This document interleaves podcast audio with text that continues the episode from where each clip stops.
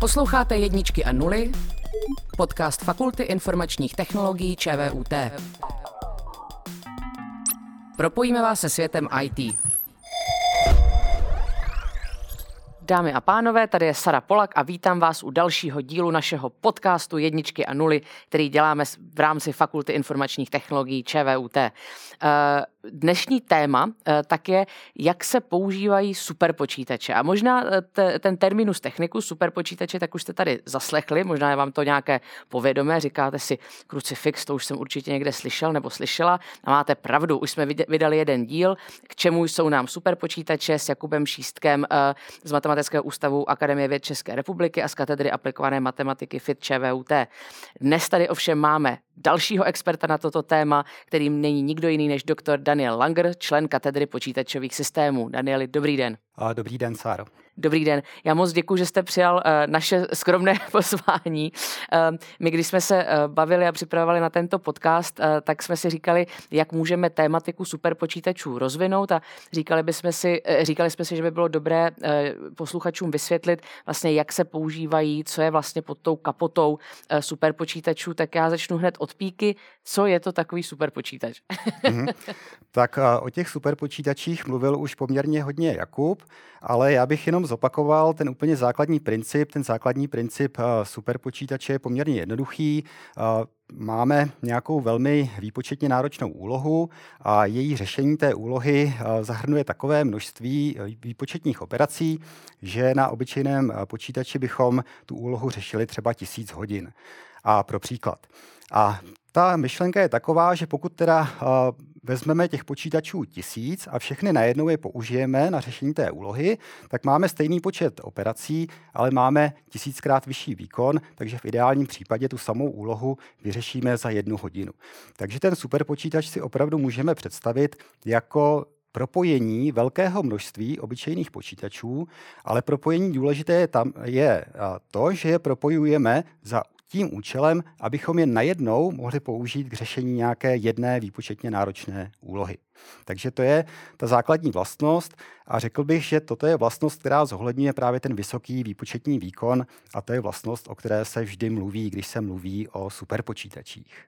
No tak to jste mě krásně nahrál na další otázku, protože vy jste z výzkumné skupiny paralelních a distribuovaných výpočtů, eh, kterou vede pan profesor Tvrdík. Eh, určitě se podívejte, mimochodem dámy a pánové, máme s panem profesorem Tvrdíkem eh, pár přednášek v rámci kofitu, veletrhu průmyslového u nás na YouTube, fakultní, tak se na to mrkněte. Ale já si pamatuju, že jsem poprvé s panem Tvrdíkem mluvila, že mě to úplně prozaicky řečeno odpálilo palici, že vlastně to, ty paralelní výpočty jsou schopny dosáhnout dosáhnout stejného výkonu a stejného výpočtu v mnohem kratším čase, tak čemu se v rámci tady toho výzkumu věnujete? Co tam děláte? My se, nebo konkrétně já se věnuji v rámci té výzkumné skupiny modelování atomových jader. Spolupracuji s jadernými fyziky a společně se snažíme modelovat atomová jádra, zjistit, co se děje v atomových jádrech a toto modelování právě zahrnuje velmi náročné, výpočetně náročné úlohy. A Možná bych k tomu řekl ještě jednu věc. My jsme se bavili, nebo vždycky, když se mluví o superpočítačích, tak se právě mluví o jejich výpočetním výkonu a ten výpočetní výkon nám dovoluje ty náročné úlohy řešit rychleji. Ale není to zdaleka jediná vlastnost superpočítačů. Máme tady ještě jednu, o které se příliš nemluví a někdy je, řekl bych, možná i stejně důležitá nebo dokonce důležitější. A to je množství paměti, kterou ten superpočítač poskytuje. Protože ty náročné úlohy nejenom, že zahrnují velké množství výpočetních operací, ale také pracují s obrovským množstvím dat. A ta data se nám musí vejít do paměti. Takže když bych se vrátil k tomu příkladu, kde jsem říkal, že mám náročnou úlohu a díky tomu, že bych propojil tisíc počítačů a vytvořil superpočítač, tak by nám to, ta doba řešení by se nám zkrátila na jednu hodinu, tak ale bych pravděpodobně zjistil, že ani pomocí toho jednoho počítače bych to úlohu vůbec nedokázal vyřešit. I kdybych měl dost času, měl bych těch tisíc hodin, nikam bych nespěchal, tak bych pravděpodobně tu náročnou úlohu vůbec nedokázal vyřešit, protože bych zjistil, že tam nemám dostatek paměti, aby se mi tam vešla data, která jsou potřeba k, na, k řešení té úlohy. Tak to, to je právě velice zajímavé, když se podíváme na ten příklad, eh, eh, který vy eh, rozvíjíte s jadernými fyziky, tak právě třeba v příkladu toho modelování atomového jádra, jak něco takového vůbec vypadá, jak to vlastně probíhá v rámci superpočítače? Probíhá to tak, že právě ty naše úlohy generují obrovské množství dat a s těmi potřebujeme pracovat. A já bych se teda malinko ještě vrátil k tomu, právě k tomu, eh, k té paměti, proč já o tom mluvím, že máme vlastně dva faktory superpočítačů. Jeden je vysoký výpočetní výkon a druhý je veliké množství paměti. A O čem se příliš nemluví, je to, že ten výpočetní výkon, když se podíváme na vývoj superpočítačů historický, tak ten výpočetní výkon nám poměrně rychle roste, ale množství operační paměti nám roste výrazně pomaleji. A pro některé aplikace je toto omezující ve smyslu, že čím, že čím více máme paměti, tím větší problémy jsme schopni řešit. A to je přesně náš případ toho modelování atomových jader. Čím více máme my paměti, tím větší problémy jsme schopni vyřešit a v našem případě to znamená, že jsme schopni modelovat, řekněme, když to velmi zjednoduším, tak jsme schopni modelovat těžší atomová jádra, případně jejich vyšší energetické stavy. Takže tady je přímo návaznost na množství paměti superpočítače. A abych nemluvil jenom teoreticky, tak když bych uvedl nějaké příklady, tak my jsme od roku asi 2013 používali superpočítač, který se jmenoval Blue Waters.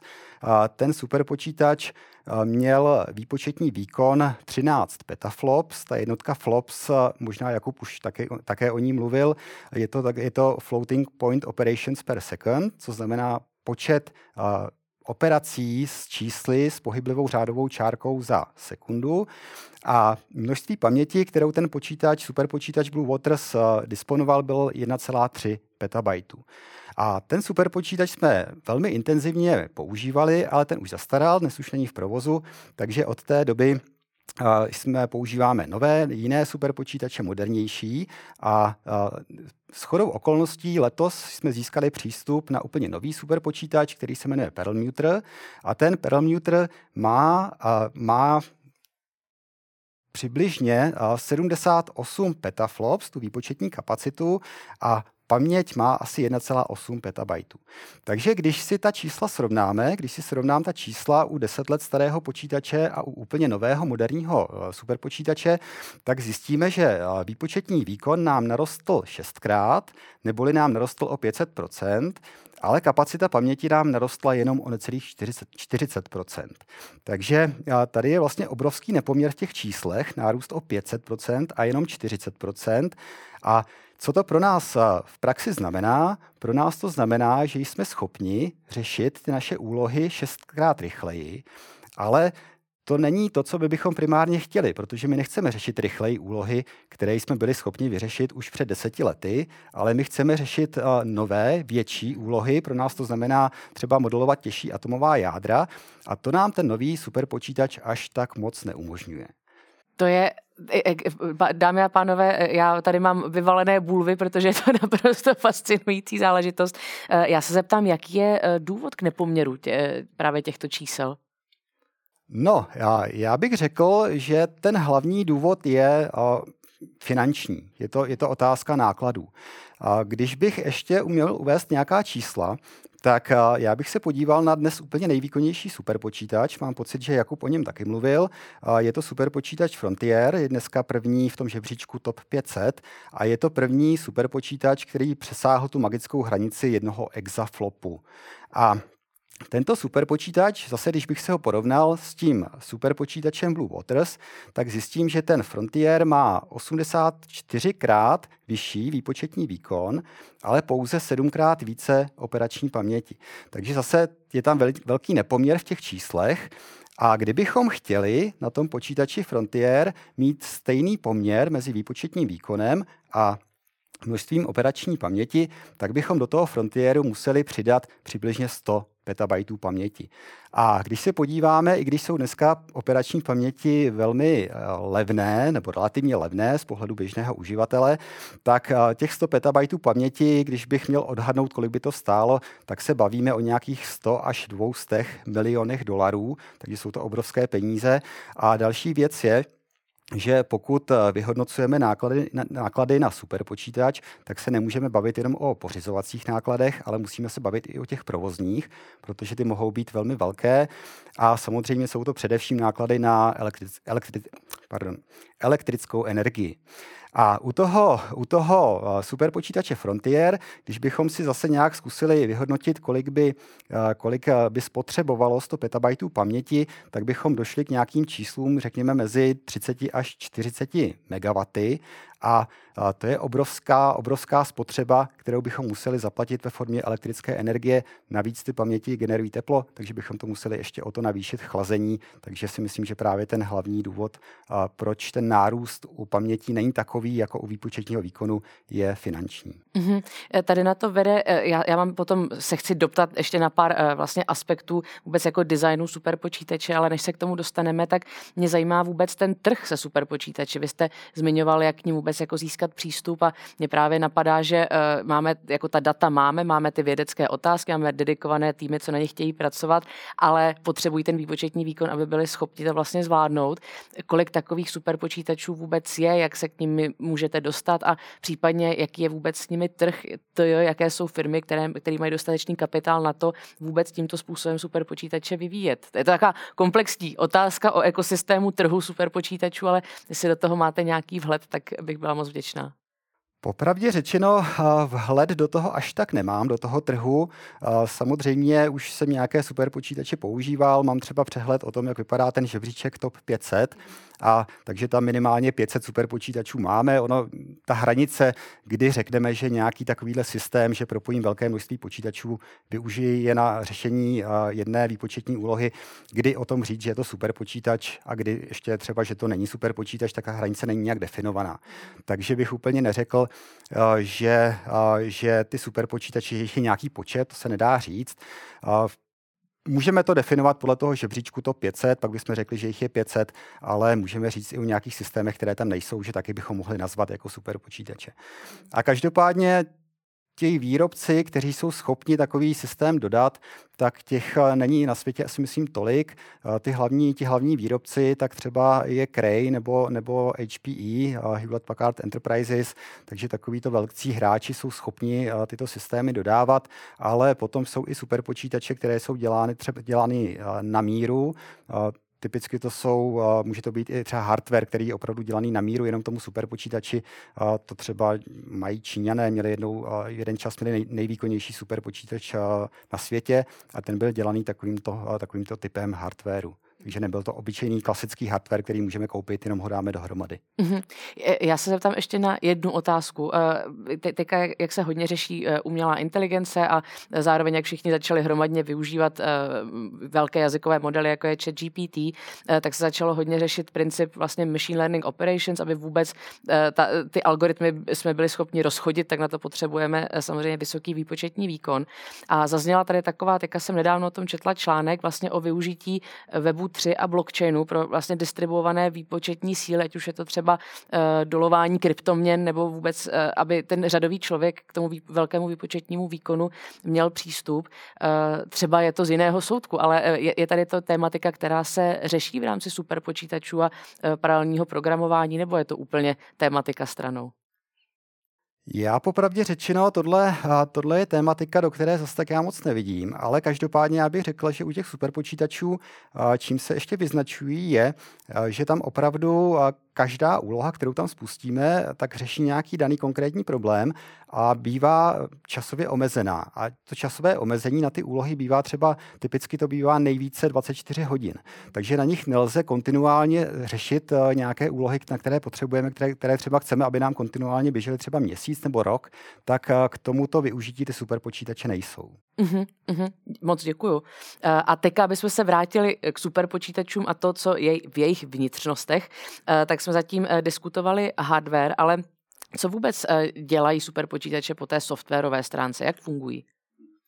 A to softwarové prostředí je eh, velice důležité. To softwarové prostředí je to, co dělá superpočítač superpočítačem. To právě nám musí umožnit spustit nějakou tu výpočetně náročnou úlohu a využít ten superpočítač buď jako celek nebo nějakou jeho podstatnou část pro řešení té úlohy. A Právě co je důležité u toho softwarového prostředí z hlediska uživatele, je určitá standardizace. Protože když třeba zase mluvím o tom, co děláme my, to modelování atomových jader, tak to děláme dlouhodobě a vždycky když chceme řešit nějakou úlohu, tak potřebujeme použít takový superpočítač, na který eh, v té době máme přístup. A to se časem mění. To znamená, prostě my už jsme používali za tu dobu eh, velké množství superpočítačů a potřebujeme používat nějakým jednotným způsobem. Když napíšeme program pro superpočítač, tak ho potřebujeme spustit na libovolném superpočítači. Takže to eh, softwarové prostředí je tam velice důležité. Uh, úplně takovým základem eh, vůbec, když se budeme bavit o tom, jak teda spouštět programy a psát programy pro superpočítače, tak eh, takovým základem, základní otázka je, v čem je psát, v jakém programovacím jazyce programovat eh, programy pro superpočítače. A tady třeba prakticky existují tři základní programovací jazyky, v kterých můžeme psát programy pro superpočítače a jsou to jazyky Fortran, C a C++. A Nejsou to úplně nejpopulárnější programovací jazyky, nejsou, řekl bych, nejoblíbenější mezi, mezi programátory, ale opravdu tady máme na výběr pouze tyto tři jazyky. Ten Fortran možná posluchači ani o něm neslyšeli, to je velice starý jazyk, vznikl někdy v 50. letech minulého století, což samozřejmě prošel nějakým vývojem, ale je vůbec zajímavé, že, že do dneška přežil a že se tady používá něco, co je takto staré. On je oblíbený mezi třeba matematiky a fyziky. Já bych řekl, že je oblíbený, oblíbený mezi neprogramátory, protože ta jeho syntaxe je taková jednodušší pro nějaký zápis matematických vzorečků. A jazyky potom teda ty C a C++ a ty, ty třeba naši studenti dobře znají, protože se s nimi setkají i tady na fakultě při výuce. A Někdy je možné částečně využívat i další jazyky, jako je třeba Python, ale Python není jazyk, který cílí na vysoký výkon a na vysokou efektivitu, kterou my potřebujeme, takže pak se používá spíš jenom na, na to, že programujeme nějakou obálku, v které říkáme, co se má spustit, už nějaké základní stavební kameny, které už někdo naprogramoval jinde. A a potom eh, třeba bych mohl ještě uvést, eh, protože já mám vztah eh, k C++, já ho tady učím na fakultě, tak třeba dneska hodně studenti se i mě ptají na Rust. Rust je programovací jazyk, kterém se někdy říká, že to je takový moderní nástup C, C++, takový hezčí, je takové hezčí C++, tak já jsem schválně koukal na některé superpočítače, na které máme přístup do té dokumentace a nikdy jsem nenašel podporu Rustu. To znamená, že prostě já nemůžu napsat program v Rustu pro superpočítač, protože bych ho potom nikde nespustil. Když to, když napíšu program ve Fortranu C nebo C++, tak mám zaručeno, že na každém superpočítači bude překladač pro ty, tyto jazyky a budu tam moct ten svůj kód přeložit a potom výsledný program spustit. A další součástí té standardizace je nějaká, nějaká komunikace, protože bavíme se o tom, že superpočítač je tvořený více počítači, kterým se říká výpočetní uzly a ty uzly spolu musí nějakým způsobem komunikovat. K tomu slouží takzvané rozhraní MPI, Message Passing Interface, a to slouží k tomu, abychom si mohli mezi jednotlivými uzly posílat informace, posílat data. Takže zase, když, já, když to schrneme, tak pokud já napíšu zdrojový kód programu v jazyce Fortran, C nebo C++ a použiju MPI pro komunikaci, tak v tom případě takovýto kód dokážu spustit na libovolném superpočítači a výsledný program tam teda bude, bude fungovat. Vy jste zmínil uh, komunikaci se superpočítači, ale aby s nimi člověk mohl komunikovat a vůbec nějaký uh, program jim vtisknout, uh, tak k ním musí získat přístup. Už jsme o tom malinko mluvili, nakousli jsme to v rámci jako demokratizace přístupu k výpočetnímu výkonu. Tak jak vůbec k němu můžu dostat přístup, jak se k němu můžu dostat?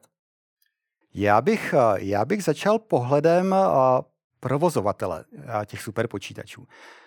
Představte si, že máme, provozujeme superpočítač, a ten má, řekněme, tisíc výpočetních uzlů a my budeme řešit, co s tím superpočítačem uděláme následující rok.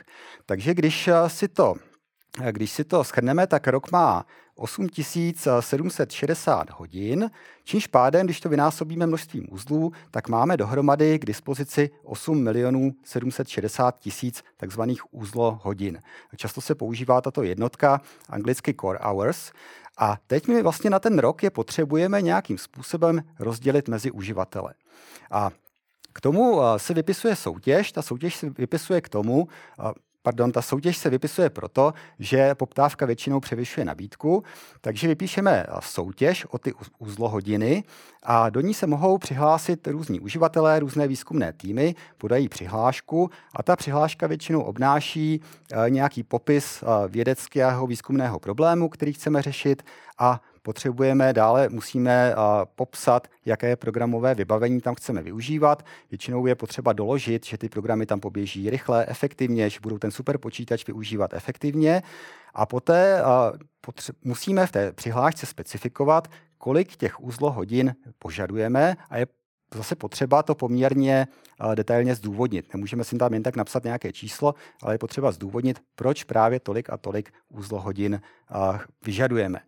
A když se sejdou ty přihlášky a právě většinou, jak říkám, poptávka výrazně převyšuje nabídku, tak poskytovatel toho superpočítače tu soutěž vyhodnotí a pokud ta naše přihláška uspěje, tak dostaneme ten počet uzlohodin nebo případně nějak pokrácený, tak je dostaneme k dispozici a po dobu toho roku s ním musíme velice opatrně hospodařit.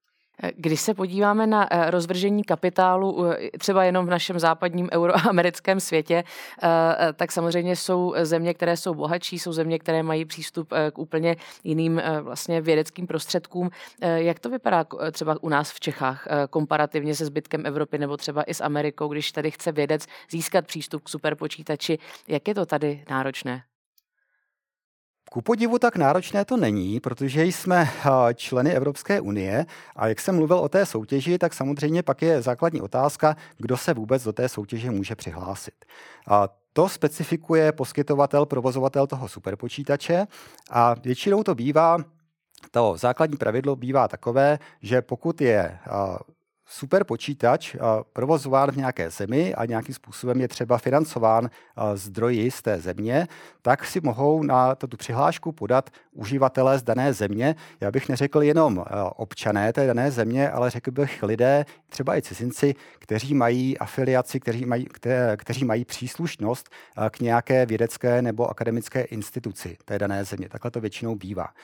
Takže Tady my si můžeme podat přihlášku na české superpočítače. Ty největší máme v Ostravě, které provozuje IT for Innovations. Zase Jakub už, myslím si, mluvil o, o tady tom poskytovateli.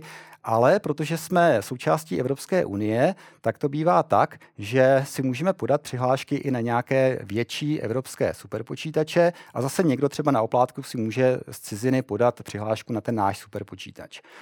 A takže máme přístup i na větší superpočítače, ale potom třeba ten, to množství vysoutěžených uzlohodin třeba není tak velké, jako, jako kdybychom byli v té dané zemi. Je tam třeba jenom nějaká část vyhrazená právě pro to sdílení mezi zeměmi a primárně ten superpočítač slouží dané zemi, ale to už potom záleží na, na konkrétním poskytovateli, respektive tom, kdo ten superpočítač financuje.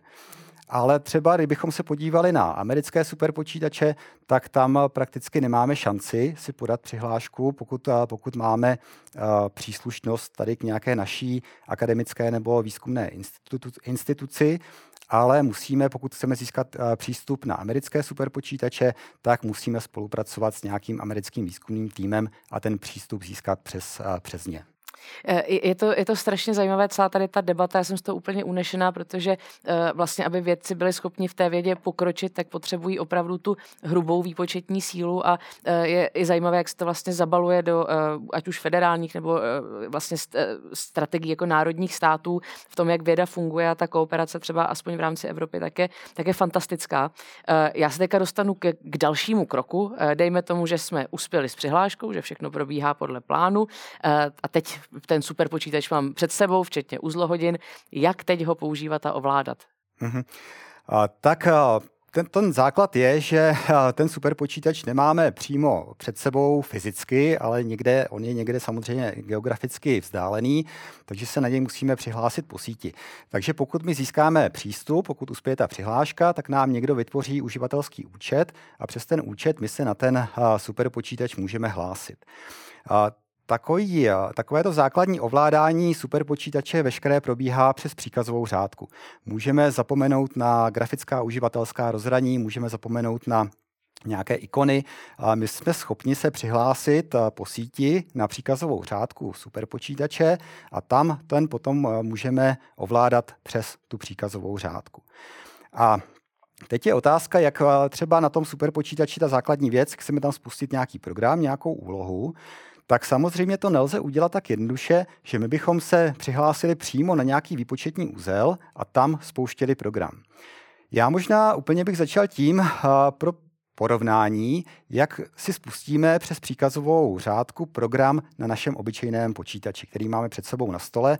Máme, otevřeme si příkazovou řádku, když spustíme nějaký program, napíšeme jeho název, potvrdíme to a systém okamžitě spustí za nás běžící instanci toho programu, které se říká proces a ta běží na tom samém systému, kde my jsme přihlášeni na tu příkazovou řádku a máme možnost s tím programem po dobu jeho běhu nějakým způsobem komunikovat. Jsme schopni s ním interagovat, takže pokud bych to schrnul, tak při spouštění programu na obyčejném počítači máme tři základní vlastnosti.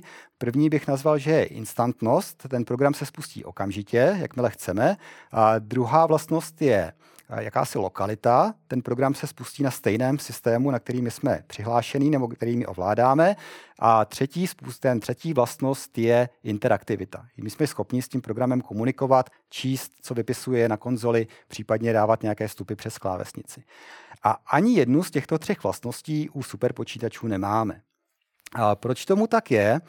A ten důvod, je, ten důvod je takový, že kdybychom byli schopni se přihlásit přímo na nějaké výpočetní úzly toho superpočítače a tam spouštět programy, tak samozřejmě by tam nebyla žádná koordinace mezi uživateli. A v tom momentě by došlo k rychlému zahlcení toho superpočítače, protože my bychom spustili program na nějakém výpočetním uzlu a nějaký další uživatel by mohl udělat to samé.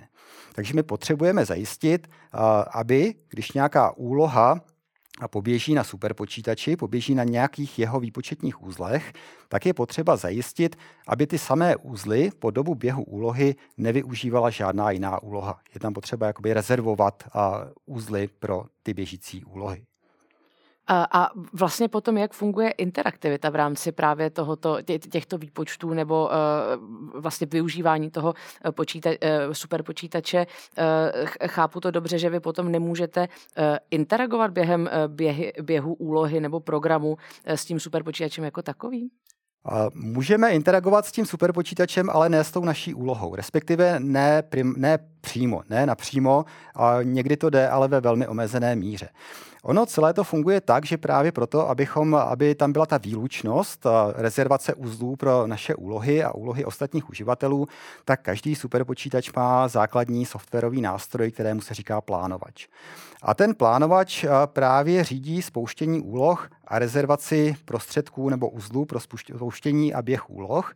A celé to vypadá tak, že my se teda nehlásíme přímo na výpočetní úzly, ale hlásíme se na nějaké vyhrazené speciální úzly, kterým se říká přihlašovací nebo login a na nich jsme schopni komunikovat s tím plánovačem. Tam jsme schopni definovat úlohy, takže řekneme, jaký program má ta úloha spustit, jaká s jakými daty pracovat a musíme definovat ty základní parametry, to znamená, kolik výpočetních úzlů požadujeme pro běh té úlohy a jak dlouho přibližně má ta úloha běžet. To je to, co ten plánovač potřebuje, potřebuje znát.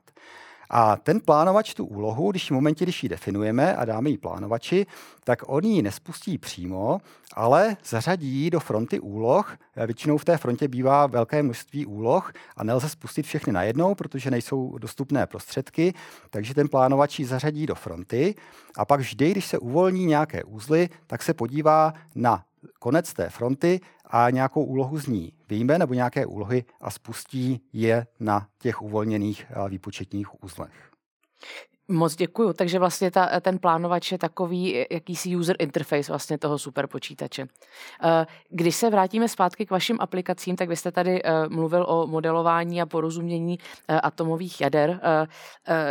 Když se do toho trošku zanoříme, tak vlastně co motivovalo tady tu spolupráci? Proč je to zrovna tady ta spolupráce s jadernými fyziky, které vy se tak aktivně věnujete i v rámci vaší výzkumné skupiny?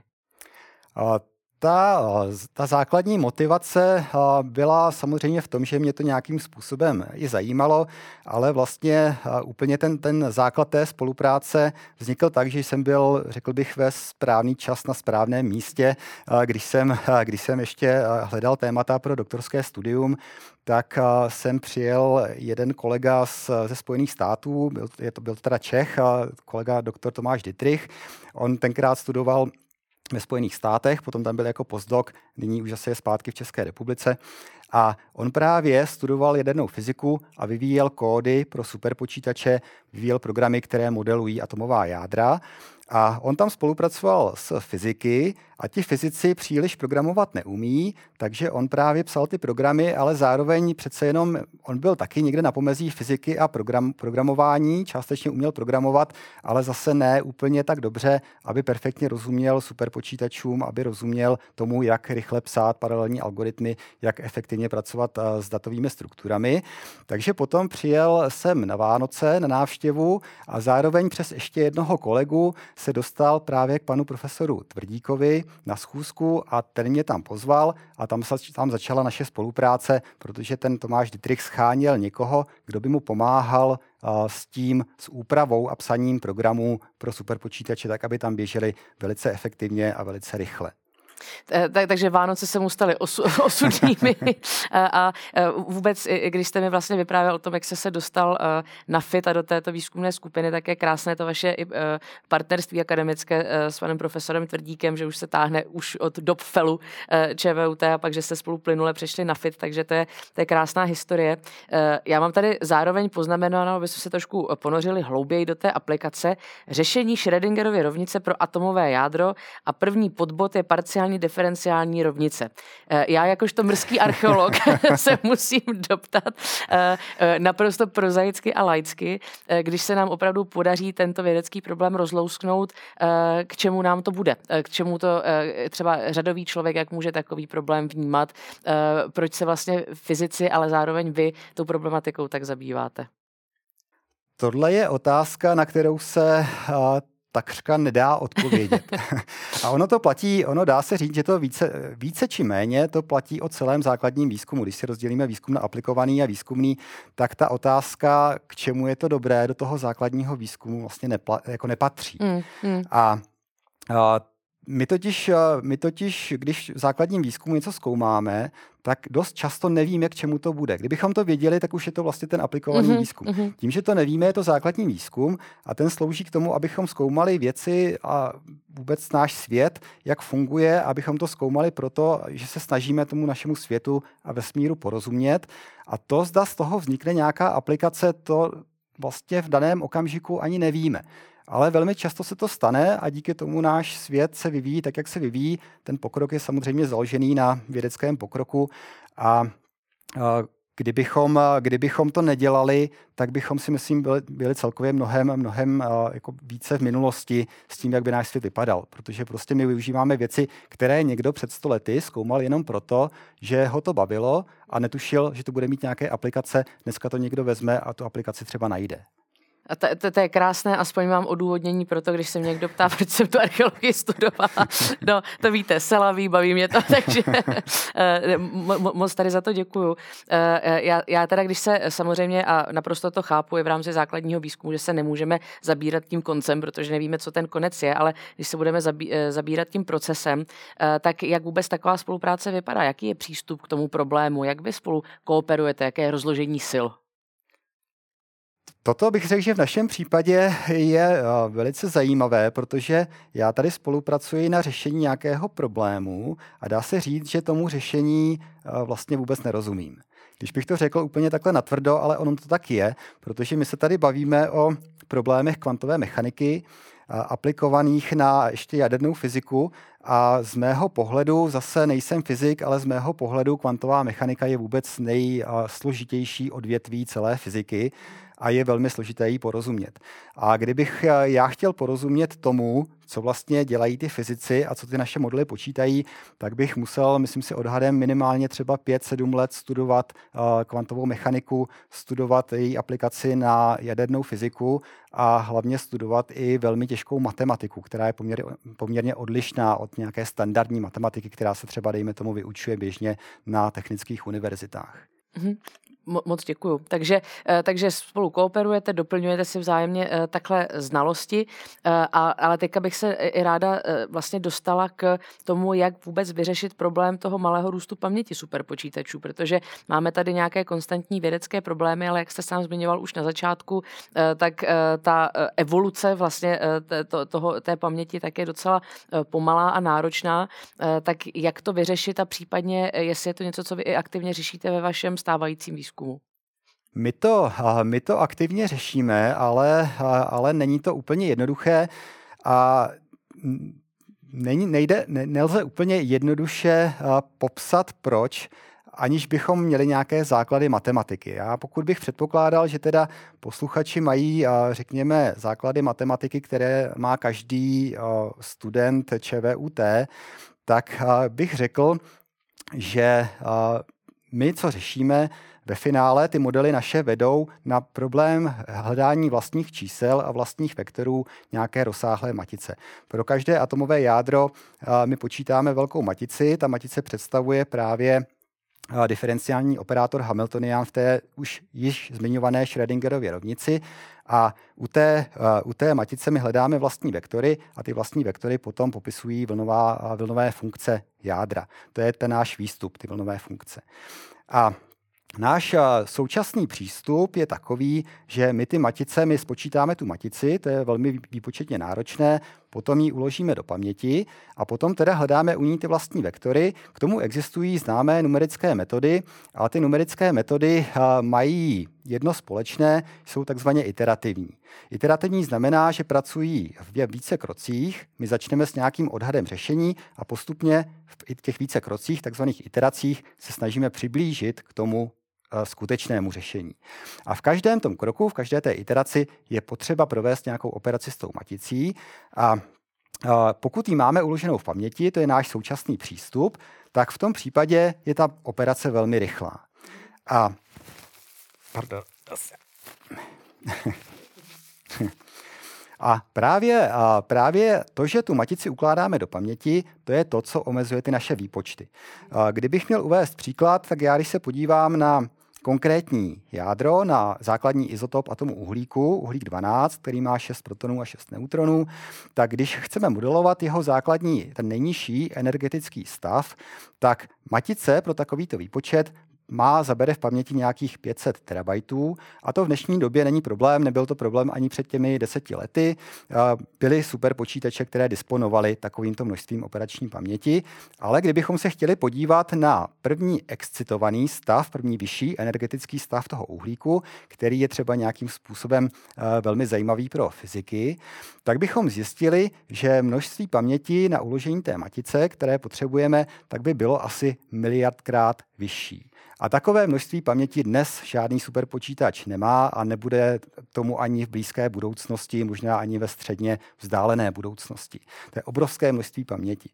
Takže když bychom chtěli něco takovéto, takovýto problém spočítat, tak vlastně jediná šance je, že pokud se nám ta matice do té paměti nevejde, tak prostě bychom museli tu matici do té paměti neukládat.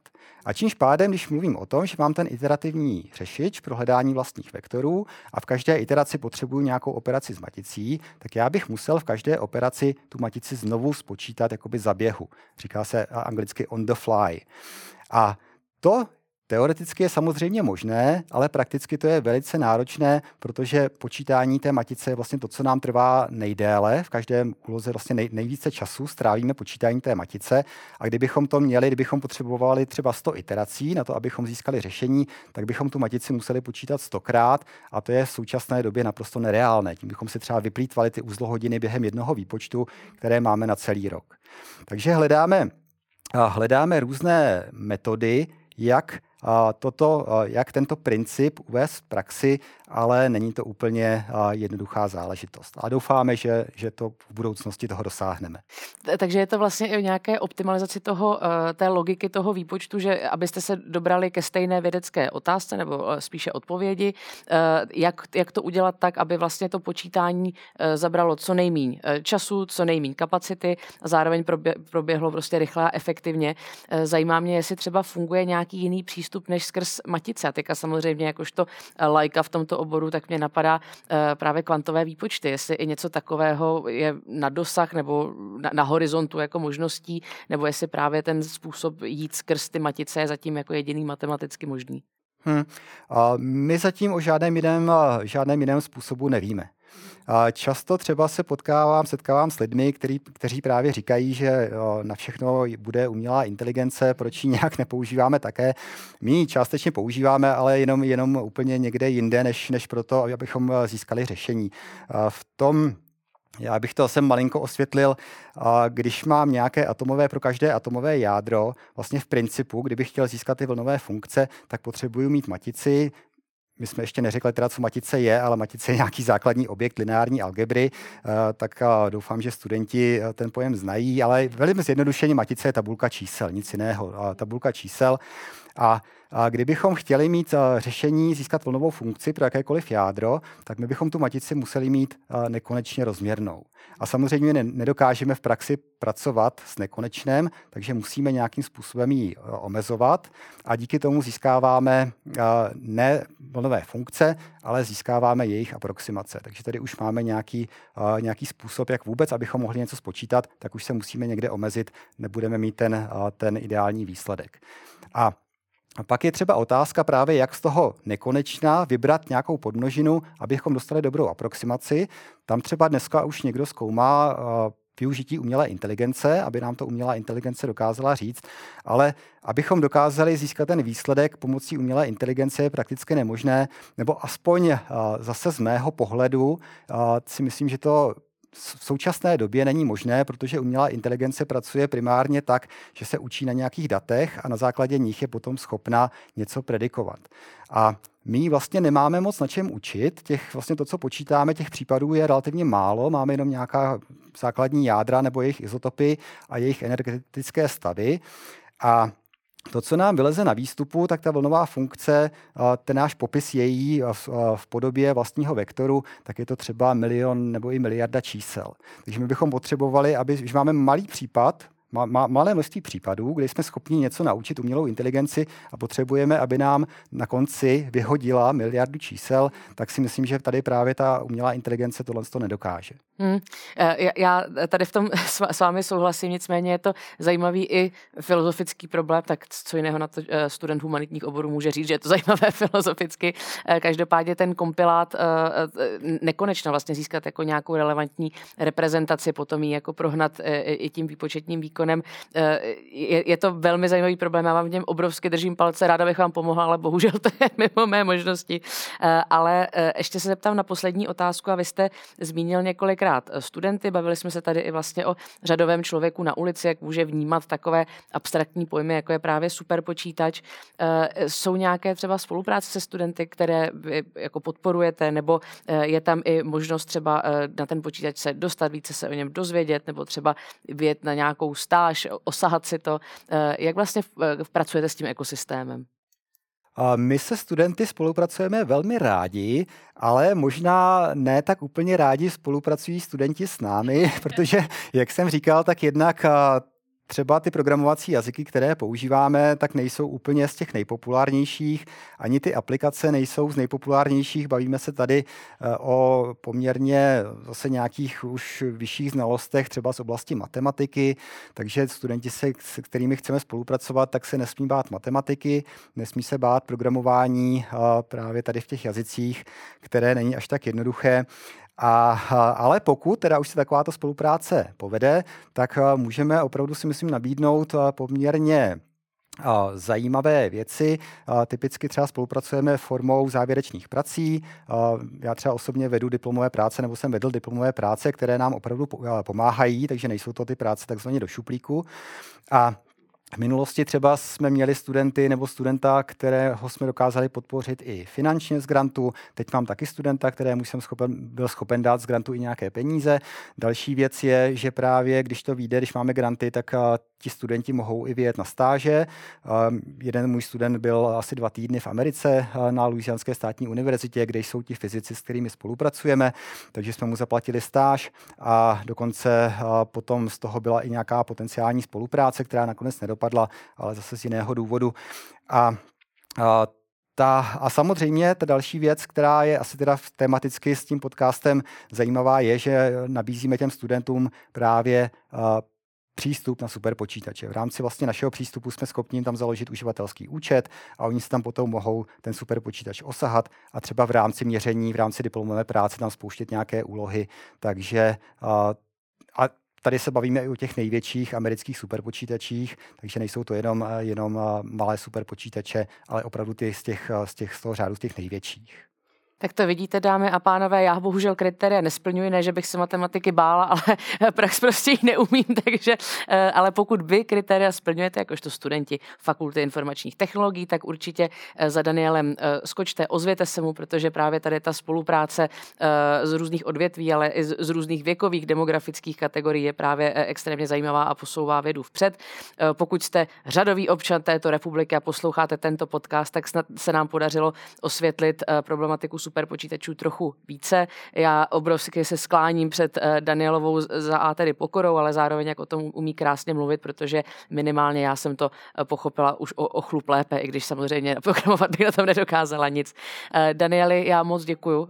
Děkuju za to, co jste do dnešního podcastu vložil i v rámci přípravy, jak jste nám to hezky vysvětlil. Držím vám moc palce ve vašich projektech, ať se vám ta otázka pochopení atomových jader podaří rozlousknout. Moc vám děkuji. Hm. Já děkuji za přání a za pozvání. Děkuji a my se, dámy a pánové, slyšíme v dalším podcastu, v dalším dílu Jedniček a nul. Mějte se krásně, hezky si doma počítejte a slyšíme se brzy. Naschledanou.